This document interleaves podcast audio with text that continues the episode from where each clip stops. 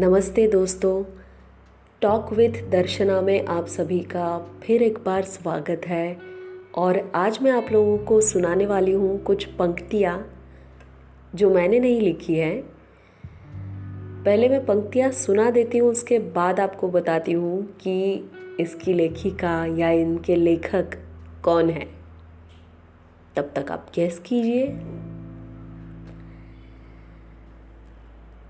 तो ये रही वो पंक्तियाँ। कुछ बिखरे को समेटे हम। अंधियारी जब घिर जाती थी, तब भी मैं सोचा करती थी। उजियारी जब मन सहलाती, तब भी मैं सोचा करती हूँ। सरपट सरपट मन का घोड़ा, जाने ही से कहाँ है जाना? लुका छुपी से काम है मेरे। मैं हूँ पकड़ती, वो है छिपते। चाँद हमारी आशाओं का मन में खिलता रहता है। ये कस्तूरी है मृग की, जो मृग ही न जान पाता है।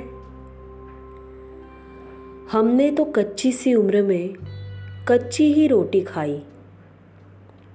जब पककर तैयार हुई तो कच्ची उम्र न बाकी थी। जीवन के जो गीत सभी थे, वो तो बिन गाए ही रहे।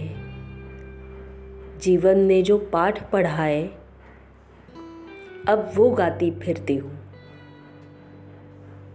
बाहर बाहर तेज बहुत हूँ, अंदर हूँ मरियल सा पौधा। धूप खाद के लाख जतन से मैंने इसको ज़िंदा रखा।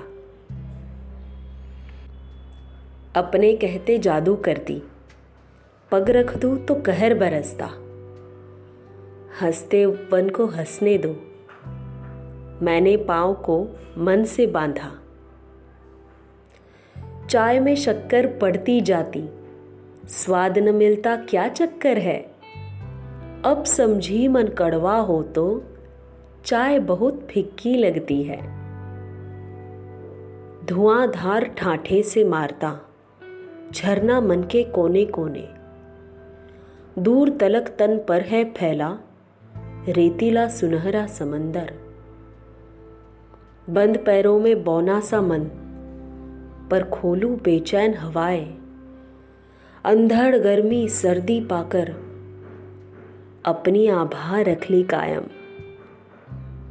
रोज बीज सपनों के डालू, जाने कौन कुतर जाता है।